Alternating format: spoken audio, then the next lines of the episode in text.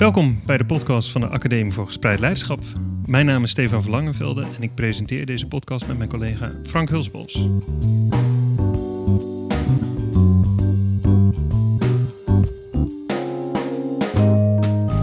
Beste luisteraar, afgelopen jaar deed Frank samen met een netwerk van scholen in de regio Leiden, Duin en Bollenstreek een onderzoek naar het anders organiseren van de school.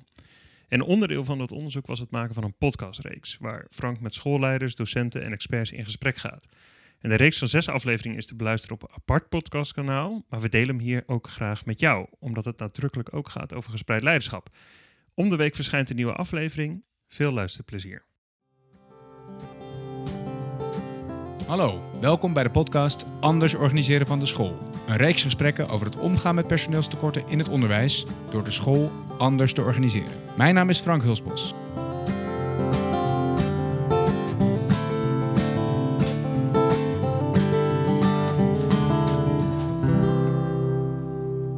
Door personeelstekorten moeten scholen met steeds minder mensen hetzelfde werk doen. In deze podcast onderzoeken we hoe scholen zichzelf anders kunnen organiseren, zodat docenten en schoolleiders met plezier en in samenwerking hun werk kunnen doen. Kunnen we zo op lange termijn meer mensen aantrekken voor de onderwijssector? En helpt het ons onze collega's te behouden voor onze scholen? Deze en andere vragen staan centraal in deze podcast. Vandaag spreek ik met Veerle Beurzen en Saskia Rijsbergen. Beide zijn coach bij Agora Leiden. Agora Leiden is 2,5 jaar geleden opgericht door een klein groepje initiatiefnemers en sindsdien is het team en de school enorm gegroeid. Inmiddels gaan er 136 kinderen naar de school en heeft Agora 18 teamleden. In tegenstelling tot veel andere scholen is het voor Agora Leiden vrij gemakkelijk om nieuwe mensen te vinden. Wat is er zo aantrekkelijk voor coaches aan de wijze waarop Agora Leiden het onderwijs inricht en samenwerking binnen de school vormgeeft? En wat vraagt dit type onderwijs eigenlijk van hoe je de school samen organiseert? Over deze vragen gaan we met Veerle en Saskia in gesprek. Veel luisterplezier. Welkom in de podcast, Veerle en Saskia. Leuk om hier uh, te zijn bij jullie. Nou, uh, jij ook van harte welkom. Ja, dank je. Kun je, Saskia, even voor de luisteraar uh, die ons niet kan zien natuurlijk, even kort uitleggen waar we nu zitten? Ja, we zitten, we zitten in een kantoortje. Uh, onlangs zijn we verhuisd naar uh, dit gebouw. En hebben we voor de leerlingen de leerplekken op de uh, bovenste verdieping. En dit kantoortje is bijvoorbeeld handig als je even een één op één gesprekje wil. Of ja, een podcast. Of een podcast moet opnemen. Ja, precies. dus um, hij voelt eigenlijk als een beetje ver. Uh, van de leerlingen af. En ik merk ook dat wij meer standaard te vinden zijn in de teamkamer. Uh, maar dan zouden we de hele tijd de bonen horen malen. Uh, ja. als we zouden en de dus collega's horen overleggen. Want ik, ik, was net toevallig ook even in jullie teamkamer. En er werd ook druk overleg. Ja. Tussen de, co ja. de coaches werden druk met elkaar in overleg. Ja. Waarschijnlijk over. Echte ontmoetingsplek. En leerlingen komen binnen en nog even wat vragen. Dus, de leerlingen kunnen gewoon de teamkamer binnenkomen? Ja, natuurlijk. Ja. ja. Okay. Ja. Dat is niet verboden. De leer nee, lerarenkamer is openbaar. Oké. Okay. Ja, ze, als ze gewoon even wat willen vragen of wat dan ook. Of uh, soms zijn ze er ook even een boek aan het lezen. Of ja, uh, okay. ook even aan het zijn, omdat de bank Ik weet van mijn school van vroeger dat ik de, de docentenkamer nooit in mocht. Ah. Vandaar dat ik het, dat ik het vroeg. Ja. Maar. Nee, ze zijn van harte welkom. We mogen elkaar ontmoeten. Ja. Ja. Hey, uh, Veerle, klopt het wat ik zei net in de intro? Dat het voor jullie niet zo heel ingewikkeld is om nieuwe collega's te vinden? Dat klopt. Gelukkig klopt dat, ja. en uh, hoe, hoe, hoe zit dat? Is het, wat maakt het zo aantrekkelijk blijkbaar voor uh, aanstaande collega's om bij Agraleiden te komen werken? Ja, eigenlijk als ik dat vraag aan mensen die bij ons soms wel eens willen meelopen of uh, iets naar ons sturen, een mailtje of wat dan ook, dan is het eerste wat ze allemaal zeggen is: je hebt tijd voor het kind. Je kan gewoon het kind zien en uh, daar met je aandacht bij zijn. En je mag diegene helpen om zichzelf te ontwikkelen. En op welke variaties mensen dat dan opschrijven, dat maakt eigenlijk niet uit. Maar dat is eigenlijk wel dat ze zeggen van... ik kan eindelijk doen waarvoor ik eigenlijk het onderwijs in ben gegaan... maar waar ik, waar ik nu ben eigenlijk niet aan toe kom of te weinig aan toe kom.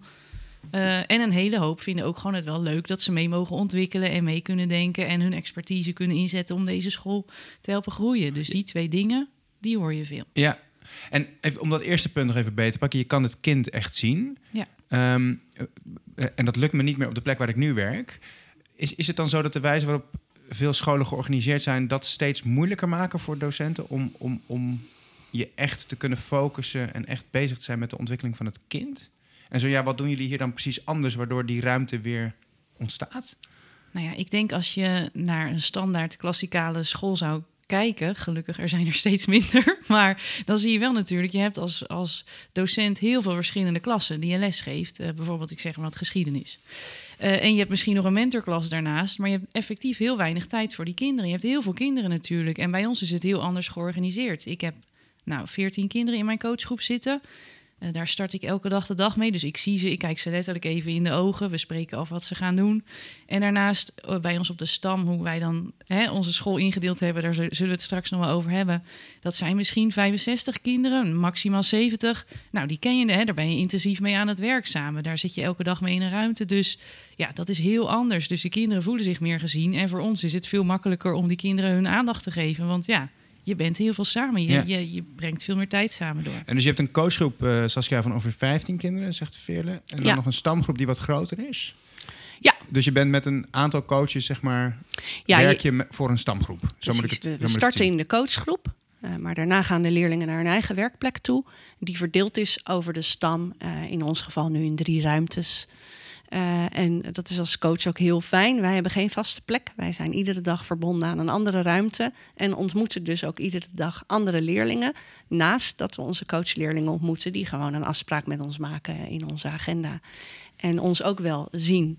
Maar dat maakt als collega's dat je niet alleen verantwoordelijk bent voor je eigen coachgroep, eh, maar ook andere leerlingen ziet en ook dus samen kan sparren over die leerlingen. Ja. Eh, want wat jij ziet, kan een ander weer anders zien. En, eh, en heeft het kind zich misschien toevallig, omdat Veerle ook vakexpert geschiedenis is, een afspraak met Veerle gehad eh, over een challenge over geschiedenis. En ehm, heeft Veerle een signaal opgepikt waarvan ze denkt: hé, hey, dat ga ik even met coach Saskia bespreken. Ehm, voel jij dat ook zo? Ik bemerk dit. Eh, hoe zullen we dit samen aanvliegen? Ja, dus de wijze waarop het onderwijs georganiseerd is, zorgt er enerzijds voor dat je dus veel meer aandacht hebt voor de kinderen. En ook kinderen heel goed leert kennen en eh, heel, in heel nauw contact met ze komt te staan. Maar ook dat je dus samen naar die kinderen kunt kijken. Ja. En samen ook kunt ja, eigenlijk afstemmen en overleggen over hoe pakken we het goed aan. En misschien ook wel van elkaar kunt leren daarin. Exact. eh, en je hoeft het niet alleen te doen. Ja. We zijn samen verantwoordelijk voor En ons dat is natuurlijk een essentieel verschil met veel scholen. Hè, waar jij ook net ook op zin speelde, Veerle, dat je hebt je lessen op een school, je, je draait ze in je eentje af, volgende klas, volgende klas, volgende klas. Hier doe je het samen. Ja. Ja. Voor een specifieke groep kinderen. Ja. Ja.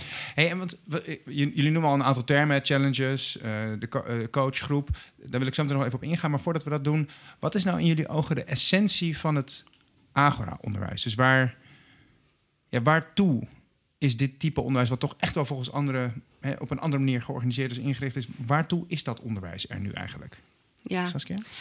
Naar mijn idee komt dat omdat de basis is, dat, dat gaat over eh, wie ben ik als kind. Dat eerst ontdekken. Wie ben ik, wie ben ik als mens? Eh, waar wil ik naartoe? Eh, wat zijn mijn talenten? Waar kan ik nog in groeien? Ehm, eh, waar gaat mijn hart sneller van kloppen? Dat als basis. Daarna, en hoe, doe ik, hoe zet ik dan mijn menskracht in samen in de maatschappij? Ehm, en dat gaat natuurlijk eerst op microniveau met samenwerkchallenges en dergelijke. Of hoe benader ik een expert eh, buiten de school. Dus ook echt buiten de school op zoek gaan naar leren. En daarna pas komt de kwalificatie. Ja. Eh, en dat is misschien ook wel het, eh, het grote verschil, waarvan ik zeker weet dat iedere professional zich wel eens achter de oren krabt en denkt: waar zijn we eigenlijk naartoe gegaan in het Ja. onderwijs? Want het, is, het ligt zo op verantwoording en presteren of eh, resultaten eigenlijk.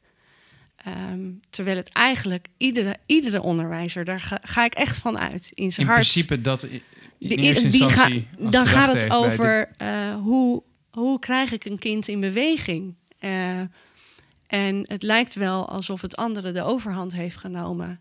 En ehm, het niet meer over spelend leren eh, gaat. Hè? Waarom, waarom, dat is echt een oprechte vraag. Waarom eh, verandert het eh, na groep 2 zo erg ons onderwijs? Terwijl daar zoveel ontdekt wordt en gedaan wordt. En ehm, je van elkaar kan leren. En net die oudste kleuter die je dan meeneemt in iets. En ja, ik denk dat echt iedere professional in zijn hart het anders zou willen op dit Toeval- moment. toevallig heb ik zelf een, eh, een zoontje dat net naar groep 3 is gegaan. En Veerle, die, die, die vertelde mij na, na een week, en dat vond ik echt, ja, ik vond het bijna een beetje ontroerend. Die zei, ja papa, het is zo ontzettend anders eh, nu in de klas. We mogen zoveel minder spelen. Ja. En dat, ja, dat was eigenlijk ook wel heel triest. Maar hij had het dus ook meteen door. Hè, dus hij, ze, hebben met, ze voelen meteen aan, hoe jong die ook is, dat, dat de leercontext anders is en dat er iets anders van hem wordt gevraagd. Dat er een andere beroep op hem wordt gedaan. Is, is dat iets wat jij ook herkent? eh? Ja, hou op, schei uit. ik heb hiervoor ook op een basisschool Ja. gewerkt met heel veel plezier Ja. en heel veel liefde. Eh, maar inderdaad, eh, ik vond dat zelf ook een beetje ingewikkeld. Ik heb ook daarom om die reden zelf nooit groep 3 willen doen. Omdat ik dacht, nee, dat kan ik echt zelf niet verkopen naar die leuke kleine lieve kindertjes. Ehm, dus dat vind ik inderdaad wel een ding. En eh, natuurlijk snap ik ook dat voor sommige kinderen hè, wat meer structuur juist heerlijk is. Laten we wel wezen, hè, dat is er ook. Maar eh, dat het rooster dan meteen zo dicht getimmerd is en dat er zo weinig ruimte is op sommige scholen voor wat het kind zelf wil of waar die behoefte aan heeft, dat, dat is natuurlijk wel heel ingewikkeld. En dat merk je dus ook aan de collega's die naar onze school toe willen komen. Die, die lopen daar ook elke dag tegenaan. En eh, ik ben eigenlijk stiekem heel dankbaar. Nou, dat weten eigenlijk de meesten weten dat ook wel elke dag. Dat ik zie wat het met kinderen doen, hoe ze hier opbloeien. Hè, als ze dus na al die jaren in zo'n structuurtje nu zelf mogen kiezen wat ze gaan doen. En natuurlijk mogen ze niet alles, want dat denkt men altijd. Hè? Oh, op Agora mag je alles zelf weten. Nou, dat valt vies tegen, maar je mag wel. We gaan zo nog even inzoomen op hoe doen jullie het dan. hè? Maar Ja. toch maar even hierop doorgaan. Ja. interessant dat je zegt, wat, je, je zegt, ik zie de kinderen opbloeien. Kun je daar Ja. eens wat meer over zeggen? Wat, wat zie je gebeuren? Want het zijn eigenlijk allemaal kinderen die hiervoor, want in Leiden was er geen Agora, hè? Nee, Nee. hiervoor gewoon op een reguliere school hebben gezeten. Ja, er zijn Dus wel... die komen nu eigenlijk met, met, een, an, echt met, met een ander systeem in aanraking. Juist. En- En natuurlijk, er zijn wel wat vernieuwende smaakjes in deze regio. Dus da- daar zit wel wat verschil in. Maar over het algemeen merk je dat best wel veel kinderen van de school afkomen... waarbij gewoon veel klassikale lessen werden gegeven. En dan kom je hier...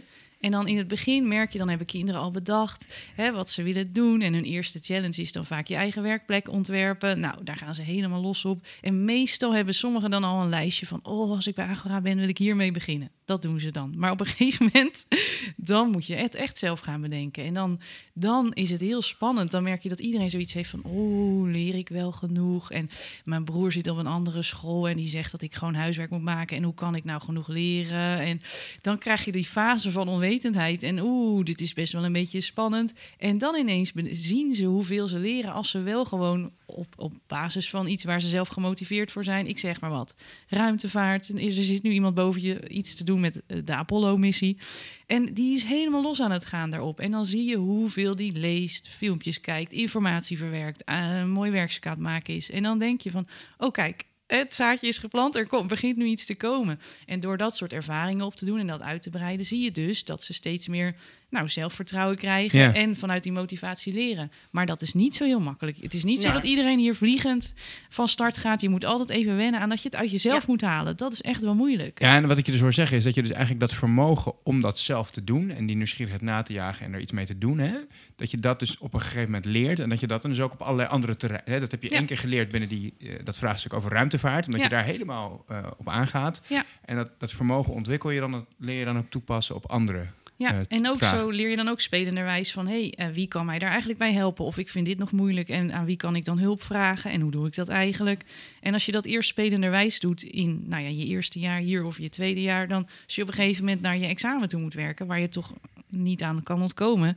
dan ga je ook op die manier hè, ietsje wat meer voor jezelf opkomen... richting zo'n vakexpert die jou moet helpen... Hè, om, om je voor te bereiden op, eh, Ja. op je examen. Ja, en het gaat ook om. ehm eh, de, Veerle zegt dat net ook. Er is nu eenmaal ongemak in leren en dingen zitten tegen. En dan weten de leerlingen ons ook te vinden. En dat ongemak echt opzoeken, die leerkuil in. En, en van jezelf van, oh, ik dacht dat ik het eerst niet kon. En, en ik heb fouten gemaakt. Eh, eh, bijna Pipi Lankhuis, zeg je. Maar, eh, en ik heb het daarna toch gedaan. Dat maakt volgens mij dat leerlingen extra trots zijn op dat wat ze bereikt hebben. En dat gaat dus niet om een 8 of een 9, maar om kijk mijn eindresultaat. Eh, eh, wat ik nu achterlaat en hoe ik daar ben gekomen. En dat gehele proces kunnen beschrijven en daarop reflecteren zelfs aan het eind. eh, maakt dat leerlingen trots zijn, zelfs op hun fouten. Ja, ja en doet me ook heel erg denken aan iets wat mijn coach, uh, degene, uh, Jozef Kessels, vroeger altijd zei over leren. Dat je aan de ene kant heb je eigenlijk hè, de opbrengst van het leren. Dus je, weet op een gegeven moment meer over ruimtevaart bijvoorbeeld. Hè, om even dat voorbeeld wat jij net gaf nog even verder uit te, gebruiken. Maar de weg ernaartoe, als je daarin dat je eigen regie over kunt voeren en je nieuwsgierigheid kunt ontwikkelen en najagen. Dat, dat vermogen, dat is duurzaam en dat kun je in een volgende situatie ook weer gebruiken. En dat, dat blijft ook, zou ik maar zeggen. En dat overstijgt dat concrete resultaat. Wat je, en dat, Ja. dat is volgens mij wat jullie heel erg proberen aan te spreken Ja. binnen aangeraam. Wat je binnen een normale context van klassikale lessen, aanbodgericht onderwijs, veel minder makkelijk, of misschien wel eerder verstoord, zou je bijna kunnen zeggen, maar veel minder makkelijk aanboord. Ja, om, omdat wellicht ehm, eh, het, het systeem de overhand heeft. Van zo, zo doen we het nu eenmaal. En hier gaan we eerst vragen aan de leerling: wat vind jij eh, interessant om te leren? En eh, waarom vind je dat dan interessant? En waarom daagt het jou dan uit? Want dat is natuurlijk ook eh, waar zit voor jou de uitdaging. Ja. Ehm, dat is natuurlijk een hele andere, andere manier om bij leren te komen. Ja, en en een belangrijk onderdeel wat jullie daarvoor gebruiken zijn de challenges. Hè? Jullie hebben al een paar keer genoemd. Kun je Veerle eens kort uitleggen wat dat betekent? Wat is een, wat is een challenge en hoe, hoe pak je dat aan? Ja, dat, dat kan ik wel, denk ik. Ehm, nou, eigenlijk is je challenge een soort van eigen projectje of onderzoek waar jij eh, een, een onderwerp mee eh, wilt gaan eh, aanpakken. En je gaat zelf bedenken, hoe ga ik dat doen? Wat heb ik daarvoor nodig? Wat, eh, waarom wil ik dit eigenlijk? Waarom kom ik hier mijn bed voor uit? En als je uiteindelijk van tevoren, hè, dat leren we je natuurlijk hier, eh, daarvoor een plannetje hebt gemaakt, dan ga je naar je coach, dan ga je samen bespreken van, hé, hey, hoe wil je dit aanpakken? Heb je daarover nagedacht eh, wie je daarbij nodig hebt of wat je daarvoor nodig hebt? En dan maak je, hè, dan is er echt een, zeg maar, een plan met een, een planning enzovoorts, om echt jezelf een onderzoek te doen. Dus ze zijn echt zelf hun leerproces aan het vormgeven. Maar er is wel altijd een coach bij betrokken die kijkt van... hey, ga jij niet telkens hetzelfde doen? Iets uit je comfortzone halen? Dus de, de rol van de coach is daarbij wel echt essentieel. En de rol van de coach is in, in, in, op dat moment niet zozeer dat die... Want jullie zijn ook, zijn ook vakexperts, hè, zei je net ook Ja. al. Maar op dat moment is die meer het leerproces aan het begeleiden en aan het coachen. En misschien Ja. af en toe een beetje aan het st- stimuleren van... hey, heb je dit al gezien of heb je hier al over nagedacht? Ja. Maar is hij niet per se de vakexpert die kennis... Nee. Maar je kennis kunt halen. Nee. Maar er zijn ook vakexperts. Want jij Ja. bent bijvoorbeeld vakexpert Geschiedenis. Geschiedenis, hè? Ja, Ja. ja. En, en is dat dan een.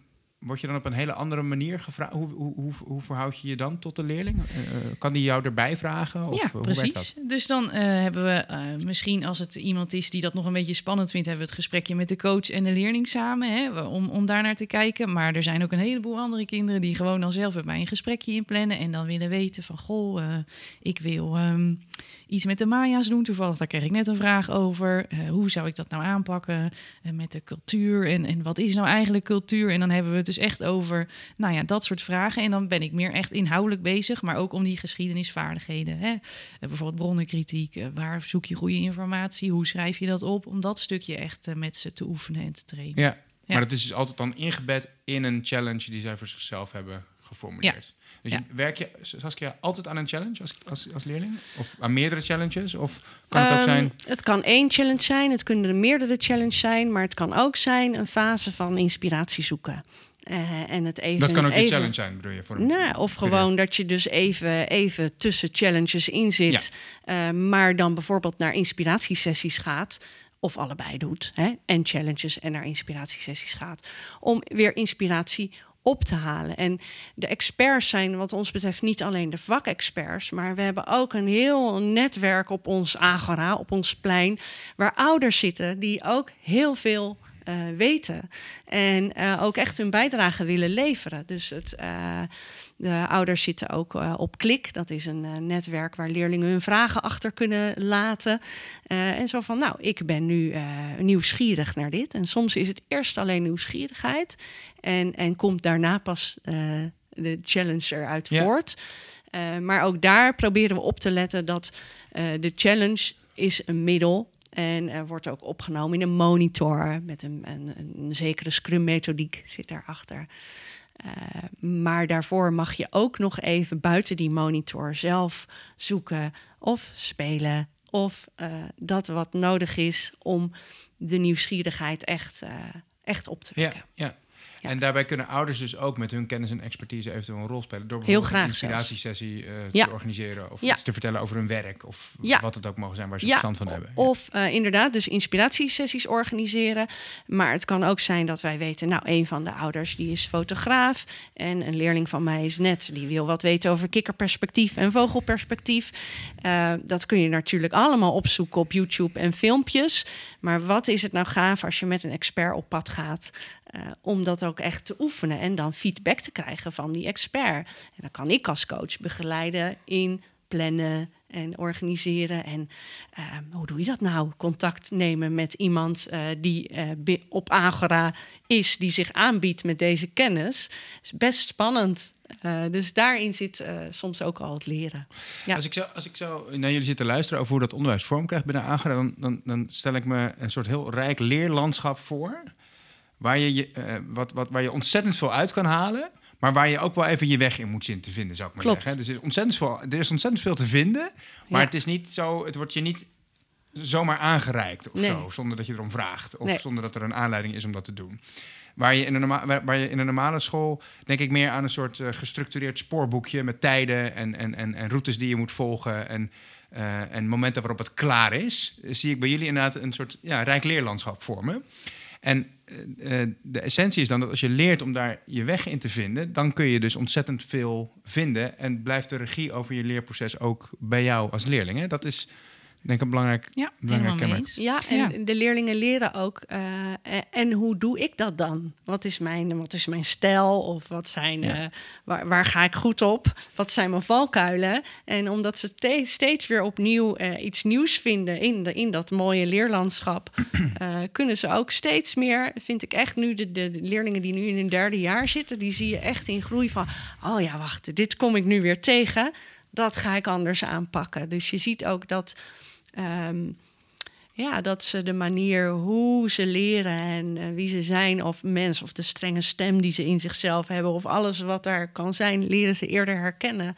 eh, en hobbels eh, sneller te nemen dan dat misschien in het begin Ja, lukte. dus het zelfvertrouwen groeit ook naarmate je dit vaker doet eigenlijk. Ja. Naarmate je, naarmate je Doordat vaker er misschien ook een- altijd gesprek over is. Ja. Dus, of dat, dat leerlingen ons weten te vinden, ook als het niet lukt. Ja. Ik zou het leuk vinden om... Ik ga er ook een beetje van uit dat veel mensen... Het is leuk om inderdaad even zo in te zoomen op hoe dat, hoe dat agere onderwijs vorm krijgt bij jullie... en wat voor effect het heeft. En tegelijkertijd denk ik dat ook veel mensen, zeker de luisteraars van onze podcast... het concept zullen kennen. Dus ik zou het leuk vinden om ook even in te zoomen op...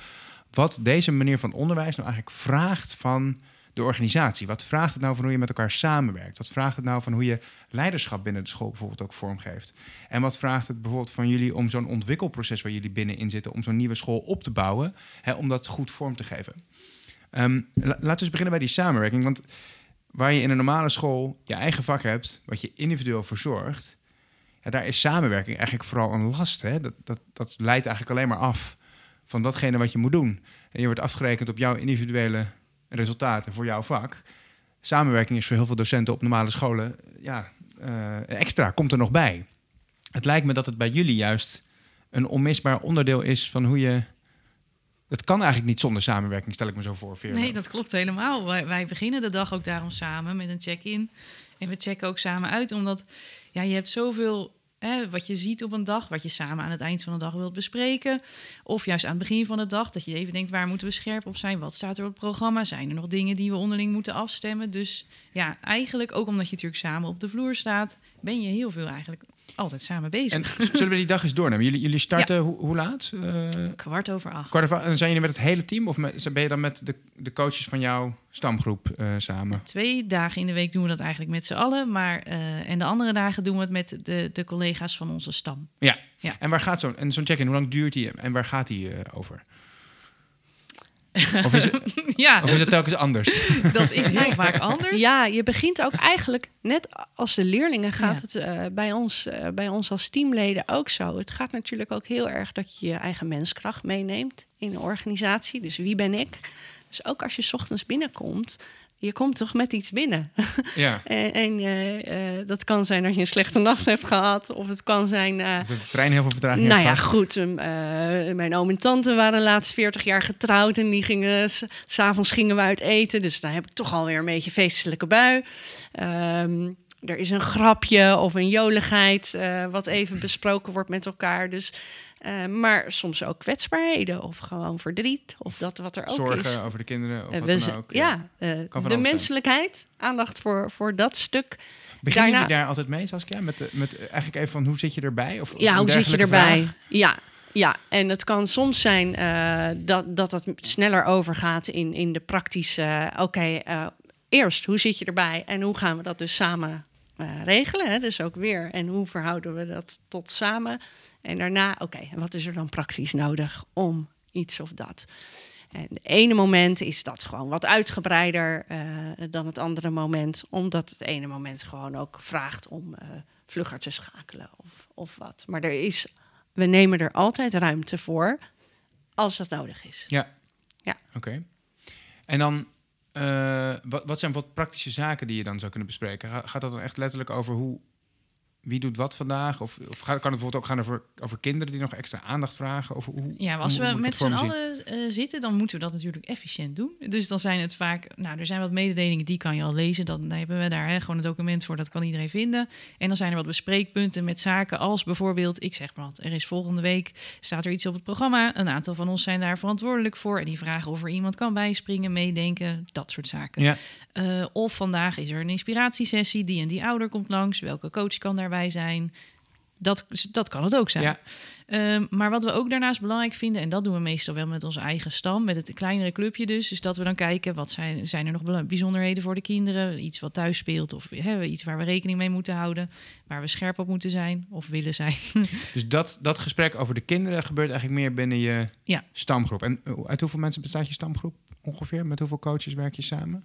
Mm, we zijn dan met z'n vier of z'n vijven. Ja. Ja. Oké. Dus dan heb je echt het gesprek, want dat zijn, met die vier ben je natuurlijk ook echt verantwoordelijk voor die specifieke groep kinderen. Ja. Dus met, dat, met die groep spreek je dan inderdaad over hoe gaat het met onze kinderen? Zijn Ja. er nog aandachtspunten? Of, eh, Ja. Ja, en met dat clubje check je dan ook weer uit. Hè, aan het eind van de dag, dan bespreken we dat even na. Van hoe eh, ging het met ons, maar ook hoe ging het met de kinderen. En eh, En eh, dat is ook iedere dag. Iedere Ja. dag check-in, check-out. Dus, en je bent ook gedurende de dag, dus tussen de check-in en de check-out, ben, je- ben je ook veel met elkaar bezig. Hè? Sta je ook wel eens alleen voor een, voor een groep kinderen? Of doe je het eigenlijk altijd samen met minimaal Nou één ja, andere collega? Dat is natuurlijk heel flauw dat we dit gaan zeggen nu. Maar we staan natuurlijk niet voor een groep. Alleen, Ja. hè, wij Nee, lopen natuurlijk rond en we hebben wel, we zitten in een ruimte. Maar ja, dan soms is, kan het ook prima zo zijn dat Sas binnenkomt lopen. Hè, en Ik ben, ik ben dus helemaal enthousiast over eh, anders onderwijs. Maar ook ik draag natuurlijk van, van alles met me mee. ja, logisch. Saskia. Ja, En een van de dingen die ik met me meedraag is dat je in een school voor een groep staat als Ja. docent. Maar dat is natuurlijk helemaal niet Nee, per se het geval. nee maar we dat is, staan naast de kinderen. Ja, Ja. ja. en, dus- en, en vertel eens, je, je, je, je, je stapt eh, de ruimte binnen. En eh, hoe gaat dat dan? Nou, ik heb wel dus voor de duidelijkheid dan eerst aan het begin van de dag mijn eigen coachgroep. Hè, met, wie ik dan een half uurtje de dag opstart. En daarna gaan zij allemaal naar hun eigen werkplek. En eh, dan beginnen ze eh, te bedenken van oké, wat staat er ook weer op mijn programma? Of wat wil ik doen vandaag? En dan gaan ze aan het werk op hun eigen plek of ergens samenwerken of naar het atelier. En ehm, ik ben dan als coach aan een ruimte gekoppeld, omdat wij zelf merken dat het voor de kinderen ook wel rustig is. Dat ze weten, oh ja, ik hoef niet veerle overal te zoeken, maar Ja. zij zit vandaag in die ruimte. En ehm, ik start de kinderen dan ook op in die ruimte. Hè, even, wat gaan we vandaag doen, jongens? Eh, weten jullie nog, er is straks die in die sessie. En dan gaan ze lekker aan de gang. En ik sluit ook met die kinderen in die ruimte dan de dag af. Dus, En jouw eh, collega's zijn dan allemaal aan een andere ruimte Ja. gekoppeld op dat moment? Ja. Dus, dus op dat moment zie je elkaar niet direct? Of heb je nog wel momenten van afstemming Jawel. of ontmoeting Ja. gedurende Ja. de dag ook? want die ruimtes, die Daar- zijn Ja. doorgebroken. Dus er is gewoon opening naar de andere ruimtes toe. Ja. He- Hebben jullie dat, eh, want jullie zitten, dat weet de luisteraar niet, maar jullie zitten eigenlijk in een, in een andere school bij, hè? Nog? Ja. Ehm, eh, dus op zich is het een vrij klassiek schoolgebouw, maar jullie hebben daar wat eh, modificaties in Ja, aangebracht. dat was eigenlijk een eerste, eerste vereiste, vereiste dat we de muren eh, Ja. doorbreken. We moeten wel de muren Letterlijk kunnen en figuurlijk. Ja, Ja, omdat eh, contact tussen de verschillende ruimtes en juist omdat we niet verbonden zijn aan.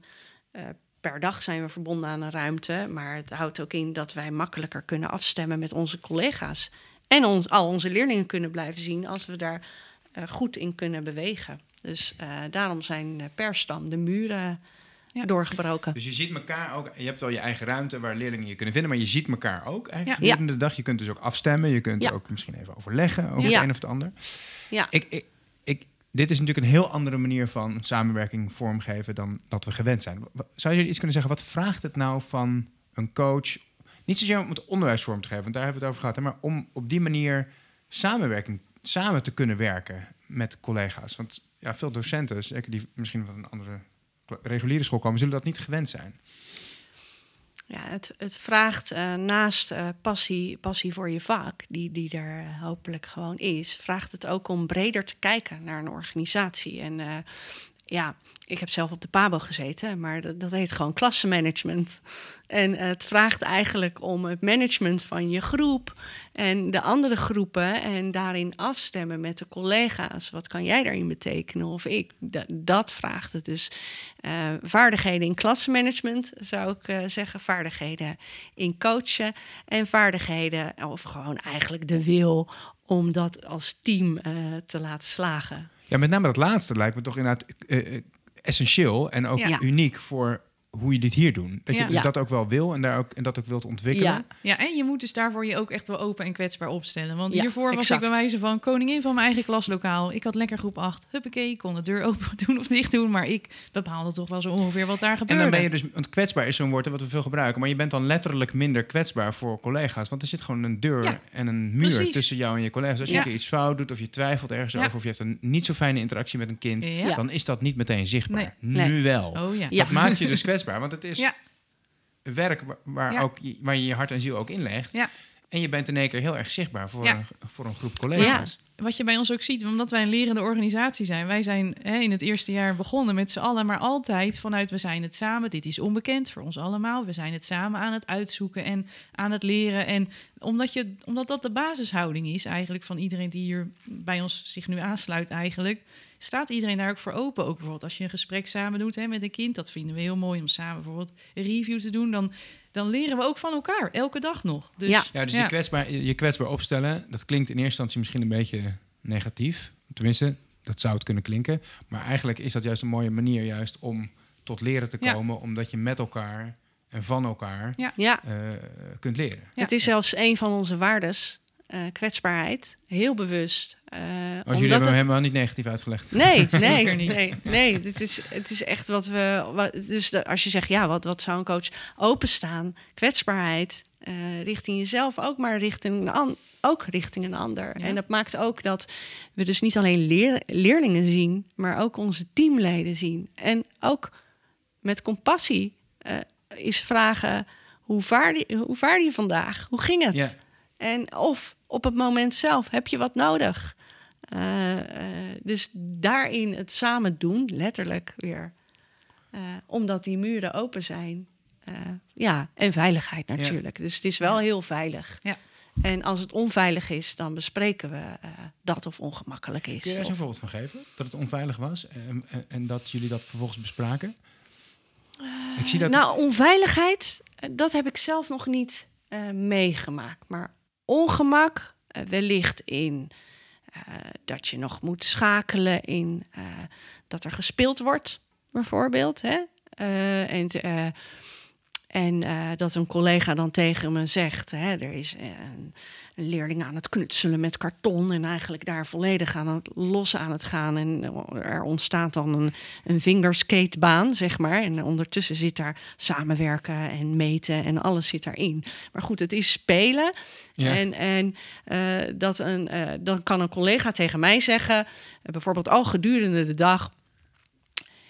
Hier ga ik even slecht op, Saskia. Hè? Maar het feit dat ze dat al eh, aan mij aangeeft van, oh ja, dit vind ik even rommelig nu. Ja, ze, oké, ze ervaart rommeligheid of Ja. heeft geen overzicht meer Ja. en ze deelt dat met jou. Ja, en, Ja. en eh, daar dan eh, nadat de leerlingen weg zijn, eh, of de gedurende de dag kan ik dan zeggen, dat begrijp ik.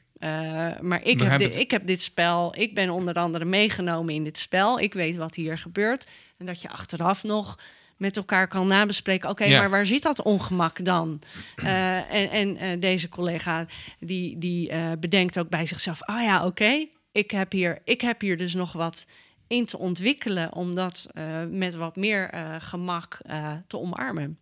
Ja, precies. En ik, ik, ik, ik stel me zo voor dat als, je dat als die collega dat in eerste instantie niet uitspreekt, dan blijft het blij- wel hangen bij haar of hem. Ja.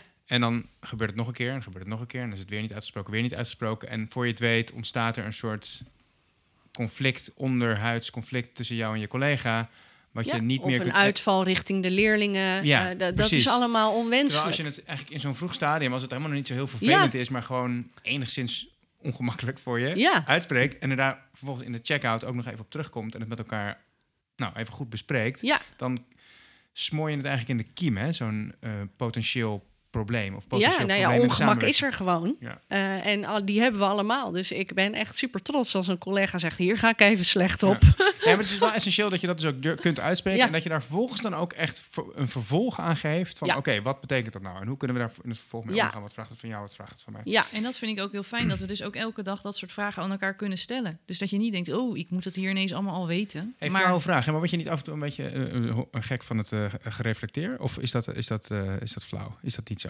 Want jullie, jullie, staan heel, jullie zijn heel bewust... Ik Ja. vraag het omdat jullie heel bewust bezig zijn... met hoe je het met elkaar doet. En Ja. hoe je met elkaar interacteert en samenwerkt. Is dat niet op een gegeven moment ook...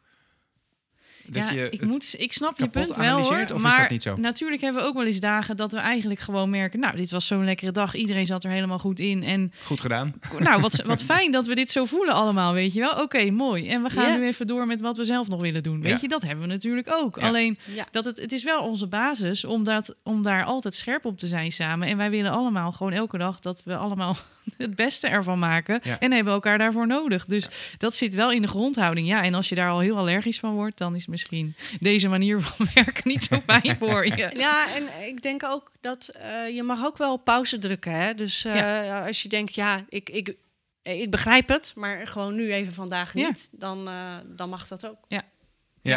Oké. En natuurlijk hebben wij ook wel eens middags bijvoorbeeld, ja, dat je dan toch nog even een gesprek hebt met een leerling en een ouder of zo. Ja, ik bedoel, dat hebben we. Ook. Ja. Nou ja, zeker. Dus de, de praktische zaken zijn er ook, Ja. naast het reflecteren. Ja, Altijd tuurlijk, genoeg te doen hier. Het Ja. Precies. Het is natuurlijk niet alleen maar met elkaar stilstaan bij hoe je het doet. Maar het is wel inderdaad een belangrijk onderdeel. En ook, een, en ook een onmisbaar onderdeel van hoe jullie het met elkaar willen doen. Hè? Dus daarom vroeg ik Ja. even op door van... Draai je daar ook wel eens in door voor je gevoel? Maar eigenlijk kun je dat dan ook weer heel makkelijk... Gewoon eigenlijk zeggen, nee, het ging gewoon goed vandaag. Dus Juist. we gaan door. Ja. En ook- ja. Ga ja. jij maar. Nou, net dat de waan van de dag er dus voor zorgt dat soms die reflectiemomenten minder zijn, of dat we als team minder vertragen. En dan horen we het altijd terug van, Ja. hé, hey, eh, Oh we ja? hebben weer even nodig met elkaar. Dat hoor je terug van leerlingen? Ja, en niet als een soort AA-bijeenkomst in een kring. Collega's. Eh, de Van collega's. collega's, ja. Ja. oké. Eh, maar, maar gewoon ehm, echt gewoon even samen zijn en weer kletsen en even weer... Ik- eh, vol- volgens mij is dit een essentieel onderdeel van hoe jullie anders organiseren. Dus jullie, waar, waar het op heel veel scholen en ik denk ook in heel veel organisaties, maar ik werk vooral in het onderwijs, heel snel gaat over de inhoud. En niet dat die onbelangrijk is, hè, zo bedoel ik het niet, maar het gaat direct over de inhoud of over praktische zaken. Eh, en dan ons, ik merk gewoon heel vaak in gesprekken dat er onderhuids dingen spelen, die misschien al heel lang, over hele lange tijd zijn opgebouwd, maar die niet meer aan de oppervlakte komen, omdat ze gewoon te zeer zijn vastkomen te zitten Ja. eigenlijk. En door dit eigenlijk constant te doen, ehm, misschien soms tot vervelend toe, dat weet ik niet, maar in ieder geval constant te doen, pak je het wel echt meteen bij de wortel beet. En kun je het meteen ook eh, ja, eh, weggummen eigenlijk, hè? het Ja. mogelijke probleem wat er anders zou En dat ontstaan. komt ook wel omdat de basis van ons onderwijs, dat is wel echt, het valt of staat wel met de kwaliteit van de collega's. En de samenwerking tussen die collega's. Juist, zou je als dat er niet dialoog, is, precies, dat is echt de essentie. Dus Op een reguliere school kun je met 20 goede individuele leerkrachten af. Bij jullie op school heb je 20 goede leerkrachten of coaches nodig, maar ook een hele goede onderlinge interactie tussen die Juist. 20 coaches. Ja. Anders dan krijg je het niet voor elkaar wat jullie in het onderwijs Nee. met die kinderen willen doen. nee. nee. Hey, een ander onderwerp waar ik nog wel even op zou willen inzoomen is leiderschap. Mhm. Het gaat natuurlijk heel vaak over leiderschap in het onderwijs. We hebben een, een hele VO-raad en een VO-academie die zich helemaal bezighoudt met hoe dat leiderschap in het onderwijs zo goed mogelijk eh, ondersteund en mogelijk gemaakt kan worden. Nou weet ik toevallig van jullie, omdat we het in het voorgesprek hebben besproken, hè, dat de initiatiefnemer van Agora Leiden eigenlijk helemaal niet per se schoolleider wilde worden, eh, maar vooral een nieuwe school wilde neerzetten. Ja. Ehm, maar wat betekent dat eigenlijk voor hoe jullie het leiderschap binnen de school nu vormgeven? Is er één iemand, de baas slash de directeur? Eh, of doen jullie dat op een andere manier? Hoe, hoe, hoe gaat dat bij jullie? Ja, dat, eh, nou, ook dat ehm, de- doen we samen. Klinkt bijna. Maar dat is echt, echt een soort. het is wel. ehm, het feit dat Ilja de initiatiefnemer is van de school en eigenlijk vrij direct ook in al haar kwetsbaarheid uitspreekt. Eh, en ik heb niet de ambitie om per se een klassieke schoolleider of een traditionele schoolleider te zijn. Maar met heel mijn hart kies ik wel voor dit onderwijs en wil ik het laten slagen. En zij inspireert ons natuurlijk ook. Dus ik zou haar eerder inspirator willen noemen dan schoolleider. En het maakt ook gelijk vanaf het eerste jaar, toen we met zeven uh, begonnen, Veerle en ik waren daarbij, um, dat uh, dat het samen ging. En naarmate we groter werden, merkten we ook uh, van, oh ja, maar dan, dan is er wel een rolverdeling nodig om dat samen uh, meer te laten slagen of nog steeds te laten werken. Want anders, voor je het weet, ben je overal samen over aan het gesprek ja, voeren. dat is ook weer niet efficiënt. Nee, nee, want dan ja. kom je thuis en dan heb je nog van alles te doen, van dingen die je eigenlijk ook nog op je lijstje had staan. Ja. Dus, dus jullie, hebben, ook een, uh, jullie en Ilja, jullie twee en Ilja hebben ook een, hoe moet ik dat nou zeggen? Jullie zijn niet met z'n drieën schoolleider, maar ik heb wel de indruk dat jullie met z'n drieën een beetje de taken en verantwoordelijkheden op je nemen die normaal gesproken misschien bij de schoolleider zouden komen te liggen. Villen, mag, mag ik het zo zeggen? Ik denk dat dat wel klopt. Ja. En, en jij gaat, vertelde je, uh, uh, Veerle, uh, je bent het spoorboekje van de school. Hè? Dat, is, Ja. dat is de naam die jullie eraan hebben gegeven. Nou ja, dat Ja. ben ik niet. Of maar jullie- daar voel je- ik me wel je voelt je verantwoordelijk voor het spoorboekje, neem Ja. niet kwalijk. En dat is tevens gelijk een prijsvraag. Als we een ander woord voor spoorboekje weten, dan is die welkom, toch? Nou, maar wat, wat, wat bedoel je ermee? Want ik, heb me er, Ja. ik kan me er wel een voorstelling bij maken, maar eh, wat, betekent het? Het gaat eigenlijk over, eh, nou, heel praktisch, gewoon de organisatie van onze school. Dus wat moet er op de kalender staan? Wanneer moeten we wat bespreken? Dat soort zaken. Maar ook eh, de kwaliteit van het onderwijs, die doorgaande lijn. We zijn natuurlijk elk jaar aan het groeien, verder aan het ontwikkelen. En dat stukje coördineren, daar voel ik me ook verantwoordelijk voor. Dus even heel kort is dat waar ik me dan mee bezig. Het is toch ontzettend prettig dat iemand die, die taak op zich neemt. En dat je daar. Maar ik vind het wel leuk dat jullie daar dus een ander woord aan geven. Want je zou ook kunnen zeggen eh, onder, eh, kwaliteitsmanager of zo. Maar dat heeft toch een hele andere Ja, connotatie ik wil net dan. zeggen, bal. Nee, maar Ja. dat, als je het vanuit het... Als, we hebben- traditionele, het ja. In de, podcast over anders organiseren. Daar hoort denk ik ook andere taal bij. Ja. Dat zou misschien de meer voor de hand liggende taal in Ja. het, in het eh, klassieke eh, eh, idee zijn.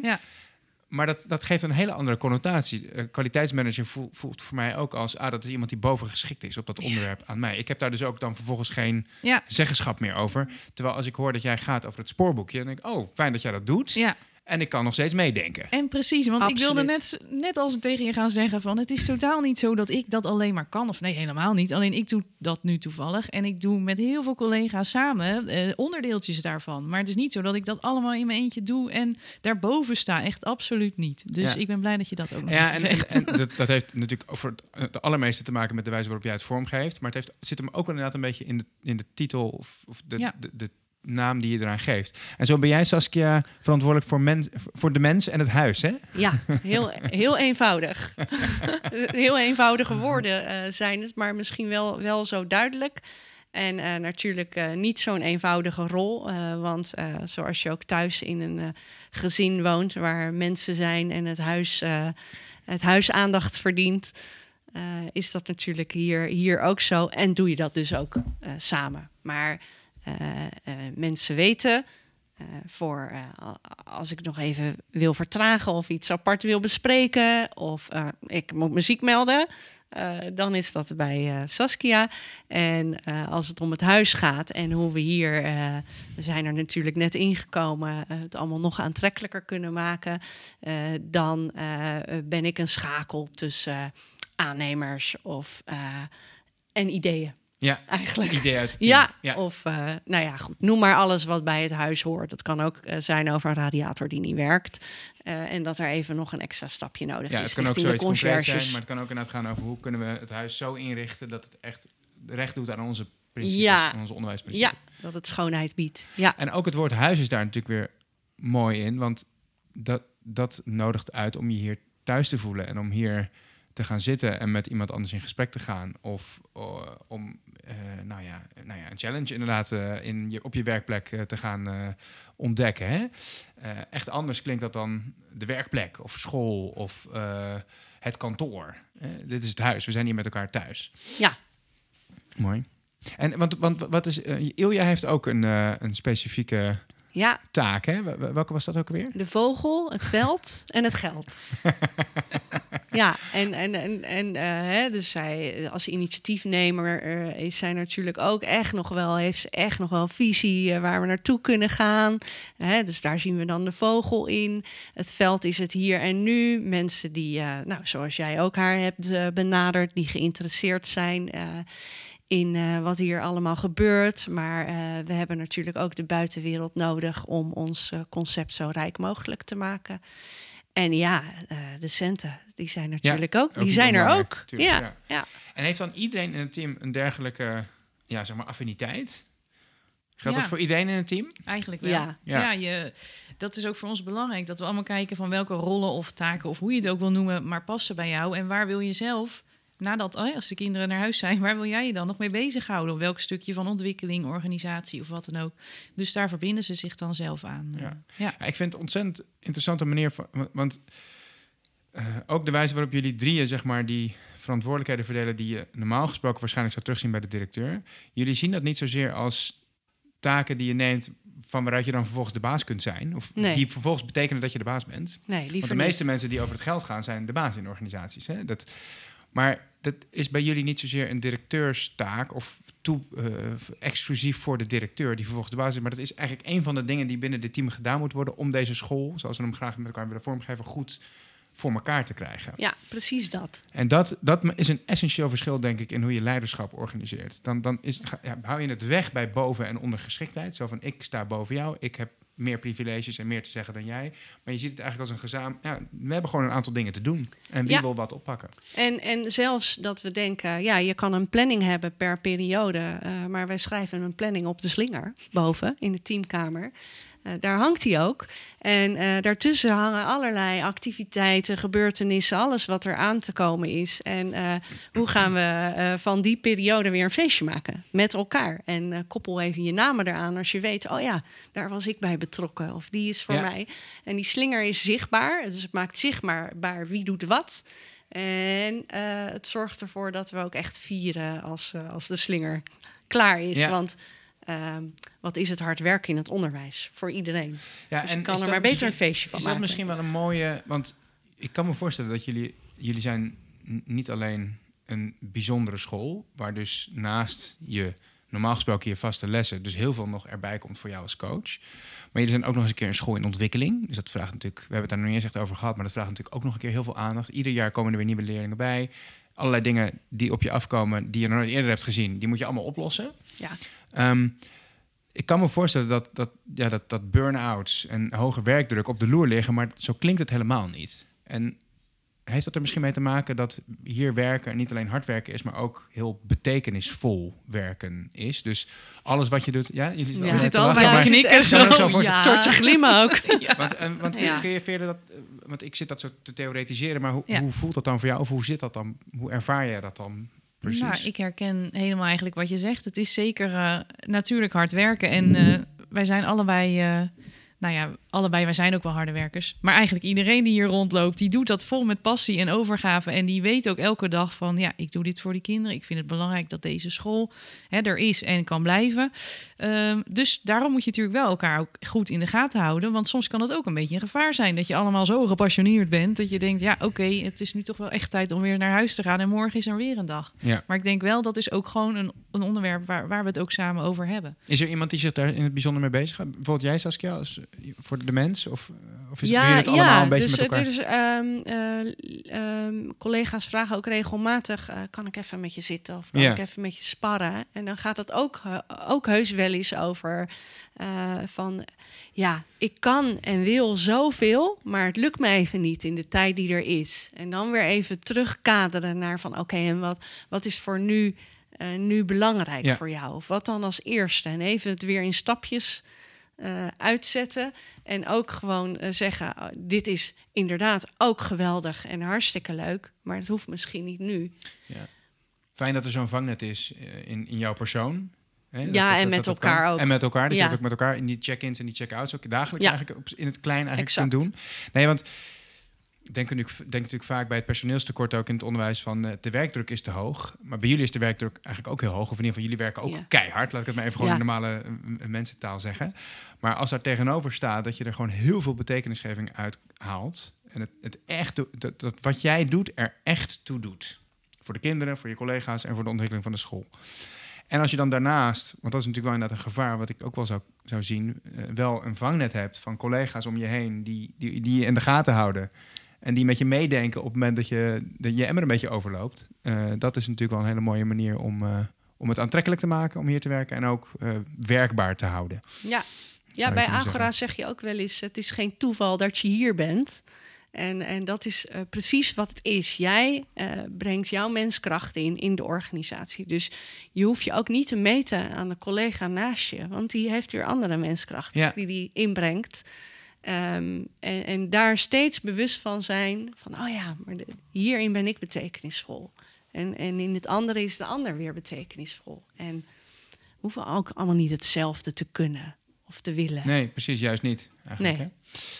Ja, ik eh, vond het ontzettend interessant om, eh, om jullie verhaal te horen. Ehm, ik hoop de luisteraar ook. Ehm, Mochten zij vragen hebben, dan kunnen ze ons natuurlijk altijd benaderen.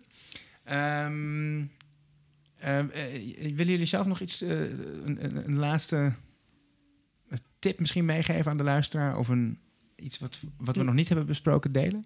Ja, wa- waak voor werkplezier zou ik eigenlijk, eh eigenlijk willen We hebben het niet te veel over werkdruk, maar denk nou, over werkplezier. Ja, en zonder dat we het andere niet over het hoofd hoeven, want dat is er gewoon. Hè? Ook bij ons is er Ja. werkdruk, maar eh, daar samen eh, over in gesprek gaan en kijken van en waar halen we ook weer plezier uit.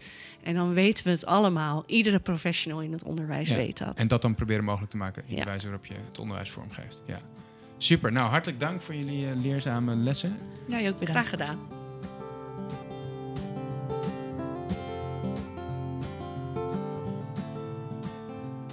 Dank voor het luisteren naar de podcast Anders organiseren van de school.